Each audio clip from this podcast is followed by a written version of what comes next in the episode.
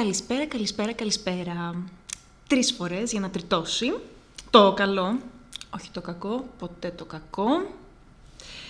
Είμαι η Νατ, Νατάσα. Νατ on the rocks για εδώ. Και αποφάσισα να ξεκινήσω κι εγώ τα podcast. Τρομερή πρωτοτυπία, Τι συμβαίνει και ξεκίνησε όλο αυτό; Καταρχάς, για να γνωριστούμε, Είμαι μια κοπέλα που υπεραναλύει. Υπεραναλυτές εκεί έξω του, όλου του κόσμου, ενωθείτε. Θα με καταλάβετε πολύ σε αυτό το κομμάτι. Ε, υπεραναλύω τα πάντα. Στο κεφάλι μου επικρατεί ένα χάος από σκέψη συνέχεια. Προσπαθώ έτσι να τις τυθασεύσω, προσπαθώ να τις μοιραστώ. Με τις κολλητές μου κυρίως, σε συζητήσεις, πολύ ωραίες. Αμέτρητες, τηλεφωνικές ή διαζώσεις. Μιλάμε για ώρες τηλεφωνημάτων, έτσι. Μιλάμε για κλήσεις πεντάωρες, εξάωρες. Δεν ξέρω σε τι levels βρίσκεστε εσείς εκεί έξω, αλλά πάλι πιστεύω θα με καταλάβετε. Αυτός λοιπόν ο χαμός που επικρατεί στον εγκεφαλό μου κάποιες φορές με κάνει να θέλω όλα αυτά να τα μοιραστώ για να τα ξορκίσω, όπως λέω. Οπότε σκέφτηκα ότι μπορώ να τα διοχετεύσω σε κάτι λίγο μεγαλύτερης κλίμακας αυτής του podcast. Και να είμαι λοιπόν εδώ, μαζί σας, κοντά σας, σε μια εκπομπή που αποφάσισα να την ονομάσω «Ο προβληματισμός της ημέρας είναι». Πώς προέκυψε αυτό; Πολύ απλά και αστεία. Ήμασταν διακοπές με παρέα πριν ε, δύο χρόνια. Σε ένα νησί, εν πάση περιπτώσει, ήμασταν στην παραλία. Κάναμε τις γνωστές βλακίες μας στο Instagram, βγάζαμε stories και όλα αυτά που όλοι κάνουμε, κακά τα ψέματα. Ε, και σε αυτά τα stories ε, θυμάμαι είχα το κινητό και έβγαζα ένα βίντεο και έλεγα ε, ο προβληματισμός της ημέρας είναι το τάδε. Έθετα έναν τίτλο, ρωτούσα κάτι τους φίλους μου και ο καθένας απαντούσε και έλεγε τα δικά του. Αυτό είχε πλάκα για αρχή, για εμάς τουλάχιστον. Ε, και έφτασε να γίνει θεσμός στο Instagram μου και γενικότερα στη ζωή μου. Οπότε, αφού αυτοί οι προβληματισμοί συνεχώς αυξάνονται και συσσωρεύονται, έχω μπόλικους, έχω μια λίστα με άπειρους και συνεχώς προστίθενται φυσικά προβληματισμοί κάθε φορά που κάτι συμβαίνει στις ζωές μας αυτές. Οπότε θα ξεκινήσω έτσι σιγά σιγά να τους ξεδιπλώνω εδώ πέρα με διάφορες αφορμές. Να τους αναλύω, να το βγάλω από μέσα μου και να ακούσω φυσικά και δικές σας απόψεις πάνω σε αυτούς. Γιατί Εντάξει, φυσικά ο καθένας μας έχει τη δική του προσωπική υποκειμενική άποψη. Αστερίσκος εδώ, θέλω να σημειώσω ότι οτιδήποτε υποθεί σε αυτά τα podcast είναι άκρος υποκειμενικό. Δεν χρειάζεται κανείς να συμφωνεί μαζί μου. Μπορεί απλά να το ακούσει. Αν κάποιος συμφωνεί καλώς, μπορεί να συνεχίσει τη συζήτηση πάνω σε αυτό. Αν κάποιος διαφωνεί, επίσης είναι ευπρόσδεκτος. Για να ακούσουμε έτσι και έναν αντίλογο. Έχοντας λοιπόν ξεκαθαρίσει όλα τα παραπάνω, νομίζω πως μπορούμε να ξεκινήσουμε να κολυμπάμε. Πάμε λοιπόν στο σημερινό προβληματισμό της ημέρας, ο οποίος είναι ποιος είναι ο ποιοτικός άνθρωπος; Τι είναι ο ποιοτικός άνθρωπος; Τι τον ορίζει, τι τον καθορίζει, από τι στοιχεία διέπεται τέλος πάντων; Για να είμαι δίκαιη και να μην παίρνω όλα τα εύσημα, ο προβληματισμός αυτός προέκυψε από μια πολύ συγκεκριμένη αφορμή, την οποία θα ήθελα να μοιραστώ μαζί σας. Η αφορμή αυτή είναι μια πρόσφατη επαφή που είχα με έναν άνθρωπο, ο οποίος αυτοπροσδιοριζόταν ως άκρος ποιοτικός και αυτός και όλος του ο περίγυρος, εν πάση περιπτώσει, με έναν τρόπο όμως που για τα δικά μου δεδομένα, παρένθεση, για τον εαυτό μου πιστεύω πως Έχω μια αλφα ποιότητα, έτσι αισθάνομαι τουλάχιστον, κλείνει η παρένθεση. Ο τρόπος του λοιπόν ήταν κάπως περιοριστικός, να το πω, κάπως στενόμυαλος, κάπως πολύ συγκεκριμένος. Όχι ότι έχω πρόβλημα με το συγκεκριμένο. Ίσα ίσα που είμαι ένας απόλυτος άνθρωπος, οπότε μου αρέσουν τα συγκεκριμένα. Απλά, πώς να το θέσω, το συγκεκριμένο συγκεκριμένο ε, ένιωθα πως είναι προς μια λάθος κατεύθυνση. Τι εννοώ τώρα, γιατί το πάω πολύ γενικά, ας το πάω λίγο πιο ειδικά. Αυτός ο άνθρωπος μου περιέγραφε όλα αυτά που έκανε και τα θεωρούσε, τα ονόμαζε ο ίδιος άκρος ποιοτικά σε διάφορους τομείς που μπορώ να τους πιάσω μετά έναν έναν και να γίνω ακόμη πιο συγκεκριμένη. Ε, και απέριπτε οτιδήποτε άλλο ήταν διαφορετικό από αυτό, ε, χαρακτηρίζοντάς το ως μη ποιοτικό. Ε, εγώ μπήκα λίγο σε όλο αυτό το τρυπάκι. Είχα αρχίσει έτσι να αμφισβητώ πράγματα, ε, να αναρωτιέμαι τέλος πάντων τι είναι τελικά ποιοτικό, μήπως αυτό που κάνω εγώ δεν είναι ποιοτικό. Είχα μπει σε περίεργα μονοπάτια. Εν τέλει κατάλαβα πως αυτός ο άνθρωπος δεν ήταν ποιοτικός, ήταν απλά κομπλεξικός. Ε, όλο αυτό με ταρακούνησε πάρα πολύ ε, και με έκανε μέσα μου να ενισχύσω κάποιες απόψεις που ήδη είχα, απλά μπορεί να μην τις είχα έτσι συγκροτημένες τόσο καλά, γύρω από το ποια είναι η πραγματική ποιότητα σε έναν άνθρωπο. Γνωρίζοντας λοιπόν έναν κομπλεξικό άνθρωπο που χρησιμοποιούσε τη λέξη ποιότητα ως άμυνα, ε, κατάλαβα πολύ πιο ξεκάθαρα ποιοι άνθρωποι γύρω μου είναι πραγματικά ποιοτικοί και γιατί. Κυρίως το γιατί είναι το σημαντικό. Στο μυαλό μου λοιπόν μπορεί να έχω μια πλέον εικόνα και κάποιους ορισμούς για το τι καθιστά έναν άνθρωπο ποιοτικό. Όμως για να το συζητήσω μαζί σας, νομίζω θα το πάω αντίστροφα αυτή τη φορά. Δηλαδή μπορούμε να το πιάσουμε ως εξής. Τι δεν είναι ποιοτικό τελικά σε έναν άνθρωπο, τι δεν είναι ποιοτικός άνθρωπος, για να καταλήξουμε μαζί στο τέλος στο τι τελικά είναι. Κεφάλαιο μουσική λοιπόν. Ένα θέμα που ενώνει τους ανθρώπους ή τους χωρίζει πολύ συχνά. Ένα πολύ πιασάρικο θέμα συζήτησης στα πρώτα ραντεβού. Σίγουρα θα σας έχει τύχει αυτή η κλασική ερώτηση όταν βγαίνετε με κάποιον, είτε για ραντεβού, είτε νέα γνωριμία φιλική. Είναι αυτή λοιπόν η ερώτηση που κάνουν όλοι. Τι μουσική ακούς, για πες. Τι είναι αυτό που σου αρέσει. Ωραία ερώτηση, δεν λέω. Δείχνει πολλά για τον άλλον, όμως και πολύ περιοριστική ως προς τις απαντήσεις της. Όταν ακούω ανθρώπους να λένε λεξούλες όπως «ακούω μόνο έντεχνο», το έντεχνο με σκοτώνει.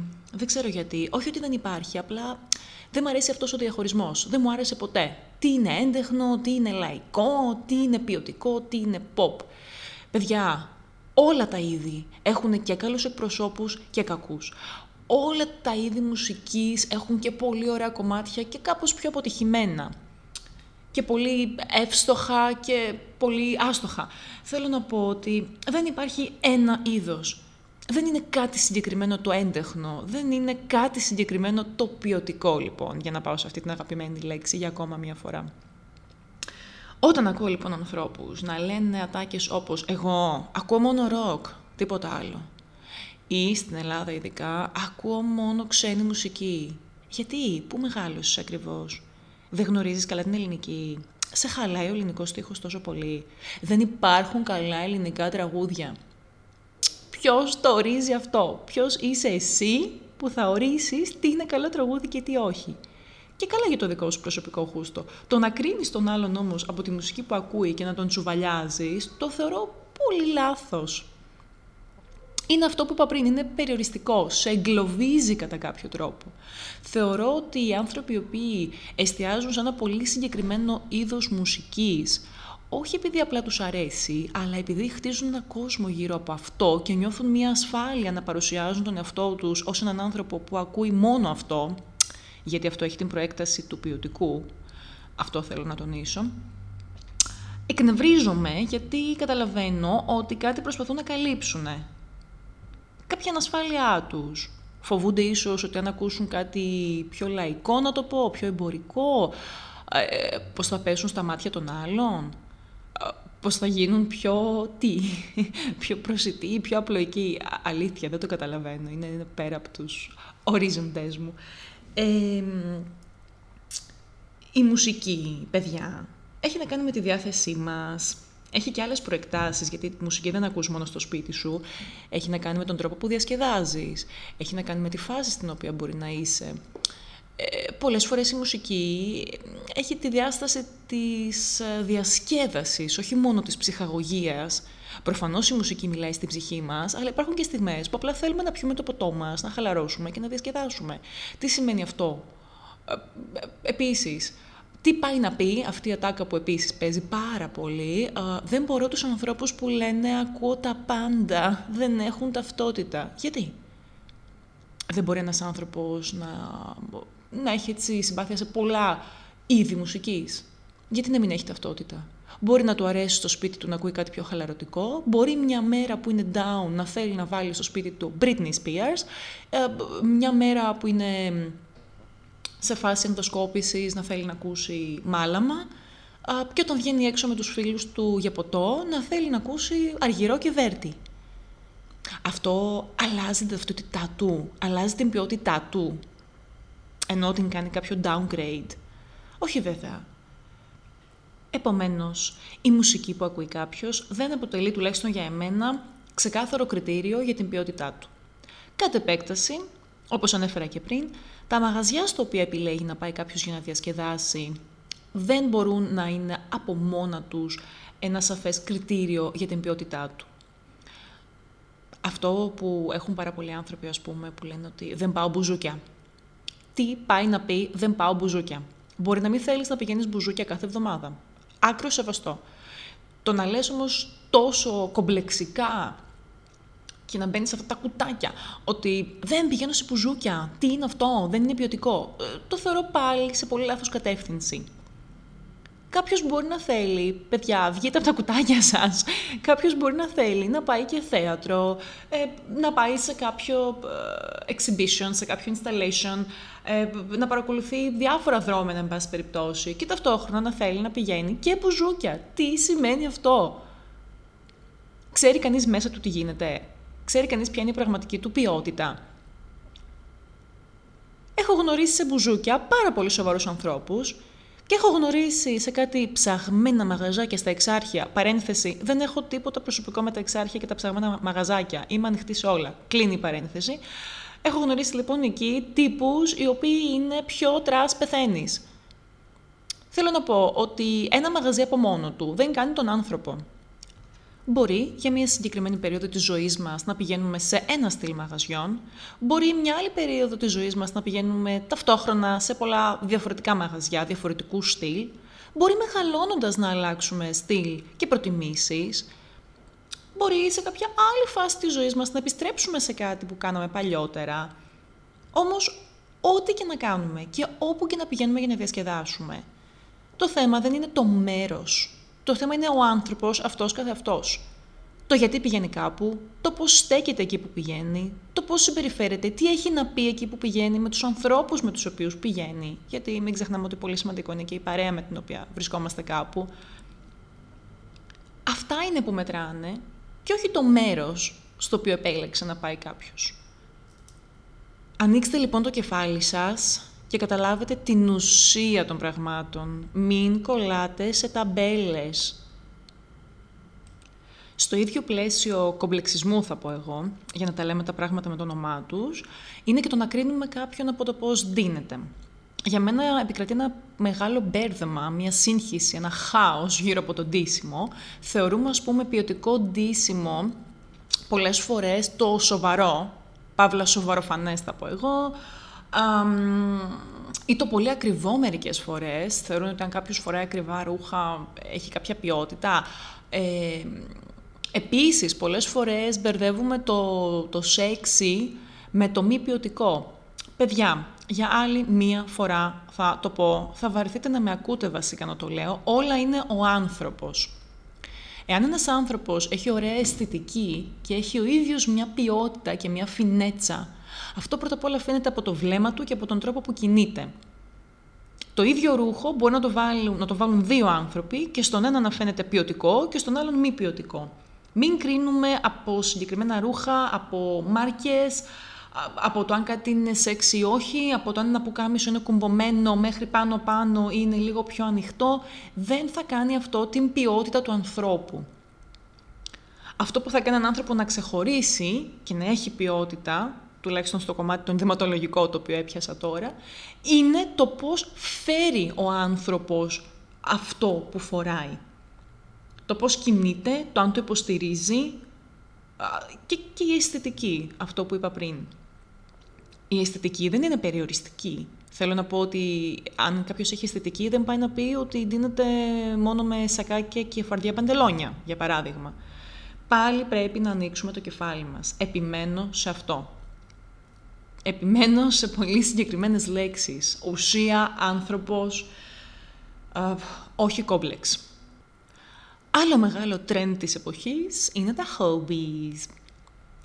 Υπάρχει μία έντονη τάση που παρατηρώ να χωρίζουμε τα hobbies που επιλέγουμε να κάνουμε σε ποιοτικά και μη ποιοτικά. Κακά τα ψέματα, τώρα τελευταία είναι μόδα κάποια πιο ελιτίστικα hobbies, θα τα πω έτσι. Όπως είναι το τένις, το πάντελ, ο σύγχρονος χορός, το σκάκι. Πάρα πολύ ωραία χόμπι, δεν διαφωνώ καθόλου. Αλλά εμένα μπορεί να μου αρέσει να παίζω σκάκι και τα απογεύματα μπορεί να μου αρέσει να κάνω pole dancing και μπορεί να είμαι πάρα πολύ καλή σε αυτό. Μπορεί να έχω εντρυφήσει, μπορεί να θέλω να εξελιχθώ και να το έχω πάει σε άλλο επίπεδο. Αυτό τι σημαίνει, ότι δεν είμαι ποιοτική. Δεν είναι πολύ αστείο να βάζουμε ταμπέλες ακόμα και στα χόμπι που επιλέγουμε να κάνουμε. Είναι ο ελεύθερος μας χρόνος. Ο καθένας μπορεί να έχει τόσο διαφορετικές κλήσει. Μπορεί να είναι καλός σε τόσο διαφορετικά πράγματα και να θέλει έτσι να γεμίζει το χρόνο του. Οπότε το θεωρώ πολύ άδικο να κρίνεται η ποιότητά του από το αν το χόμπι του είναι σε πολλά, πολλά, πολλά, πολλά, πολλά εισαγωγικά α, σοβαρό, σοβαροφανές θα ξαναπώ, ή όχι. Κάποιος μπορεί να θέλει να ζωγραφίζει γυμνό. Σε άλλον μπορεί να αρέσει να βγάζει φωτογραφίες ασπρόμαυρες ε, κάδους. Δεν ξέρω, οτιδήποτε. Δεν λέει τίποτα για την ποιότητά του αυτό. Το θέμα είναι το χόμπι που επιλέγει να κάνει, να το υποστηρίζει, να το αγαπάει, να το κάνει όχι για να λέει ότι το κάνει, αλλά γιατί πραγματικά του αρέσει και να κοιτάει να εξελιχθεί σε αυτό.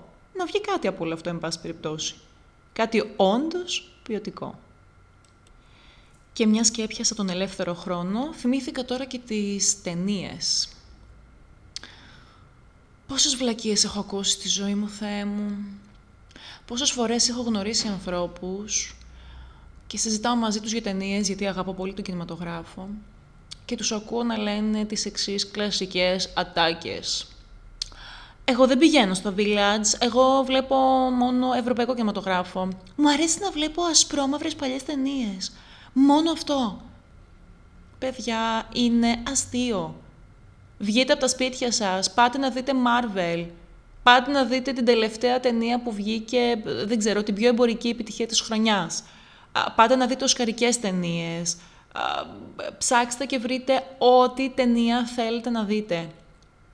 Ό,τι παραπάνω έχεις δει, κάτι σου αφήνει. Είναι μια παρακαταθήκη, η οποία μένει μέσα σου κάτι έχει να σου δώσει. Ακόμα και με κακή ταινία, θα σου αφήσει κάτι. Η κριτική που θα κάνεις μετά, οι συζητήσεις πάνω σε αυτή.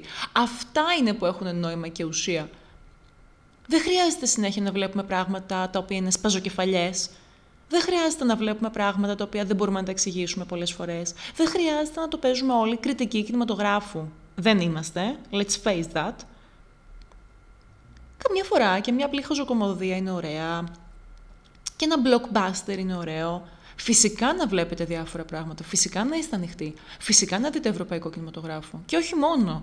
Δείτε ταινίες χιλιανής παραγωγής. Εξαιρετικές. Δείτε κορεάτικα. Δείτε ό,τι θέλετε. Απλά δεν χρειάζεται να λέμε πάλι περιοριστικά, πάλι αυτοεγκλουβιστικά ότι βλέπω μόνο αυτό ή ότι το οτιδήποτε άλλο είναι μη ποιοτικό. Μακριά, έξω από εδώ, του σατανά. Αυτά είναι που δεν μπορώ. Για μένα δηλαδή, ποιοτικός άνθρωπος δεν είναι αυτός που βλέπει μόνο πολύ ψαχμένε ταινίες. Ποιοτικός είναι αυτός που ό,τι ταινία και να δει, πρώτα απ' όλα καταλαβαίνει τι βλέπει, έχει το κριτήριο ώστε να καταλάβει και δεύτερον μπορεί μετά να σχολιάσει. Μπορεί μετά να σου αφήσει μια πάρα πολύ όμορφη συζήτηση, αυτό το food for thought που λέμε όλοι.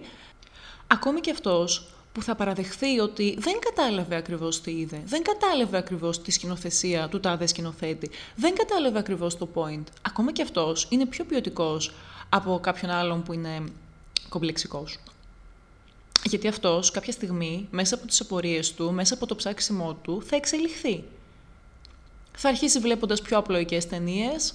Αν έχει όρεξη, θα δει κάτι πιο σύνθετο, θα το προχωρήσει, θα εκπαιδεύσει το νου του και την αισθητική του παρακολουθώντας διάφορα είδη ταινιών. Και πάμε τώρα σε πιο βαθιά νερά. Πάμε να κολυμπήσουμε στα βαθιά. Σπουδές, τίτλοι και εργασία. Μεγάλο, μεγάλο, μεγάλο κεφάλαιο.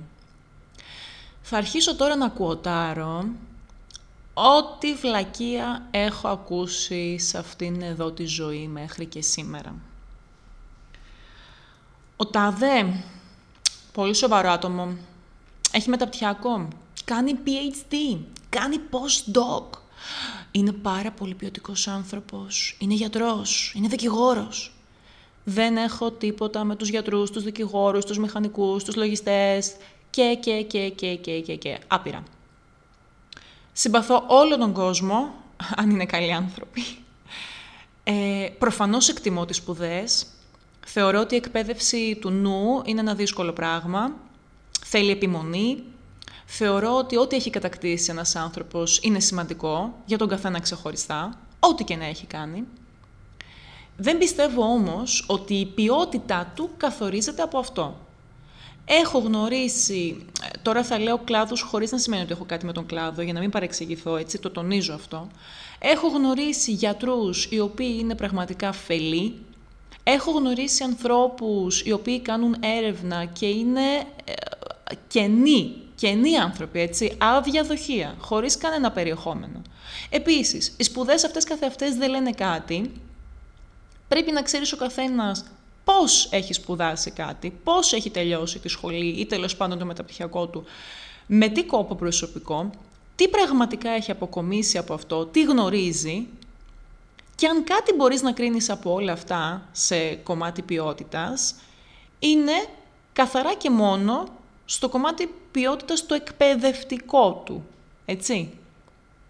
Μόνος προς αυτό μπορείς να πεις κάτι. Μπορείς δηλαδή να πεις ότι κάποιος, ναι, είναι πολύ καλός γιατρός, είναι πολύ καταρτισμένος επιστήμονας ε, στον τάδε τομέα. Αυτό ναι, μπορείς να το πεις, εντάξει, με κάθε επιφύλαξη, αλλά ω εκεί. Το αν είναι ποιοτικός άνθρωπος, δεν μπορείς να το κρίνεις από το τι έχει σπουδάσει και γενικά από το τι έχει κάνει μετέπειτα. Δεν συνδέονται αυτά τα δύο.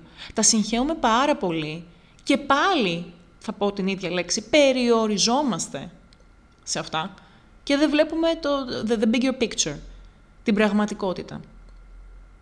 Γιατί μπορεί ένας άνθρωπος να μην έχει την ευκαιρία να σπουδάσει κάτι και παρόλα αυτά να έχει ένα πίστευτο περιεχόμενο και φυσικά το ανάποδο, αυτό που, που λέω πάντα όταν κάνω το δικηγόρο του διαβόλου, ότι μπορεί κάποιος να έχει, δεν ξέρω, κάνει, να έχει πάρει πέντε πτυχία, τρία μεταπτυχιακά και αυτή τη στιγμή δεν ξέρω να κάνει έρευνα στο οτιδήποτε και να είναι ένας κακός άνθρωπος, ένας άνθρωπος με ποιότητα μηδέν. Άρα, και αυτό το βρίσκω πολύ κομπλεξικό ρε παιδιά, πολύ. Και αυτό φυσικά πέρα από το κομμάτι των σπουδών και του επαγγέλματος, έτσι, γιατί όλα αυτά που έλεγα πριν φυσικά ισχύουν και στο κομμάτι του επαγγελματικό. Α πούμε, κάνει την τάδε δουλειά, έχει το τάδε μεγάλο μαγαζί, το τάδε πετυχημένο γραφείο, δεν ξέρω, είναι στην τάδε μεγάλη εταιρεία. Και αυτό τον κάνει ποιοτικό άνθρωπο, έτσι. Μιλάμε για έναν άνθρωπο με τεράστια ποιότητα. Όχι. Όχι. Δεν είναι αυτό η ποιότητά του. Αυτό είναι ένα, κομμάτι της ζωής του. Γιατί μέσα σε αυτή τη μεγάλη εταιρεία θα βρεις ποιοτικούς ανθρώπους, θα βρεις ανθρώπους οι οποίοι είναι πολύ ρηχοί, θα βρεις ανθρώπους οι οποίοι είναι πολύ κακοί. Και έτσι σιγά σιγά, επειδή πετάω τέτοιες λεξούλες, κακία, σοβαρότητα, όλα αυτά, θα καταλήξω και στο πιο δύσκολο κομμάτι, που είναι οι διαπροσωπικές σχέσεις, όπου πάλι μπερδεύουμε πάρα πολύ την ποιότητα σε αυτό το κομμάτι. Οι διαπροσωπικές σχέσεις είναι ε, εντάξει, οι ερωτικές μας σχέσεις και οι φιλικές που έχουμε, έτσι, και οι οικογενειακές πάλι βλέπω ρε παιδιά ανθρώπους που έχουν ας πούμε μια παρέα και νιώθουν περήφανοι γιατί η παρέα τους απαρτίζεται από σοβαρούς ανθρώπους. Βγαίνω με τα παιδιά από τη δουλειά. Αυτός κάνει εκείνο, αυτός κάνει το άλλο.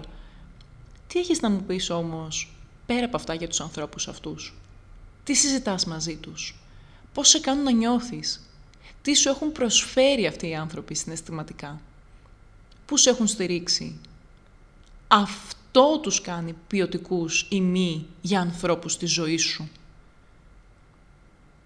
Όταν ακούω κάποιον να μου λέει, ας πούμε, ο φίλος μου ο τάδε, ο δικηγόρος. Από εκεί καταλαβαίνω πολλά. Από εκεί καταλαβαίνω ότι το να μου συστήνεις κάποιον με την ιδιότητά του και όχι να μου λες, ας πούμε, η φίλη μου η Κατερίνα, καρδιακή μου φίλη, πολύ καλός άνθρωπος. Ε, την ξέρω τόσα χρόνια και δεν με έχει προδώσει ποτέ. Δεν θα πει κακή κουβέντα για ανθρώπους. Αυτό γιατί να μην το ακούω πιο συχνά; Πόσο όμορφο, πόσο πολύτιμο είναι, πόσο σπάνιο και όλες τις μέρες μας. Έχοντας λοιπόν κράξει αρκετά το ότι δεν είναι ποιοτικό, θα αρχίσω λοιπόν σιγά σιγά να καταλήγω στο τι είναι. Για μένα λοιπόν, ο πραγματικά ποιοτικός άνθρωπος είναι αρχικά αυτός ο οποίος έχει καλοσύνη. Η καλοσύνη είναι μια λέξη που εύκολα τη λέμε, δύσκολα τη βρίσκουμε, κακά τα ψέματα. Πραγματικά ποιοτικός άνθρωπος είναι αυτός ο οποίος έχει αγνές προθέσεις. Αυτός ο οποίος δεν είναι δίθεν. Ό,τι κι αν είναι. Σε οποιοδήποτε επίπεδο και να αναφερόμαστε. Ποιοτικός είναι αυτός που είναι αληθινός.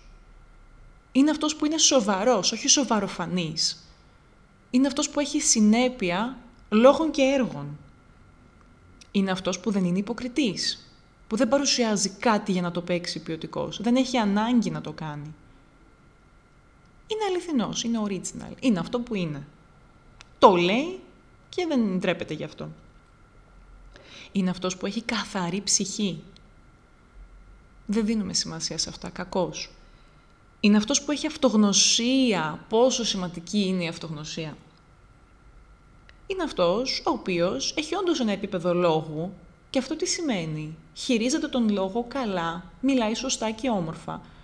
Και αυτό δεν χρειάζεται πάντα να είναι το μιλάω πολύ καλά την ελληνική, χρησιμοποιώ σύνθετες λέξεις. Μιλάω σωστά μέχρι εκεί που μπορώ και γνωρίζω. Ή αν θέλω να πω κάτι, το ψάχνω ώστε να το πω σωστά, να το θέσω σωστά, γιατί μου αρέσει να μιλάω όμορφα και σωστά. Είναι αυτός που έχει πραγματικά έτσι μια ωραία αισθητική, που έχει μια κλάση, αλλά αυτό που έλεγα πριν, έτσι, που έχει πραγματικά ωραία αισθητική, όχι που προσπαθεί να κάνει κάτι απλά για να εντυπωσιάσει. Ποιοτικός άνθρωπος είναι αυτός ο οποίος δεν θα πέσει σε μικροπρέπειες, δεν θα κουτσομπολέψει, δεν θα πει κακίες για άλλους ανθρώπους για να ανεβάσει τον δικό του εαυτό δεν θα επιδοθεί σε hate talk. Δεν θα είναι ρατσιστής. Σε όλα τα επίπεδα, έτσι. Είναι αυτός ο οποίος πραγματικά θα σου αφιερώσει χρόνο για να συζητήσει μαζί σου.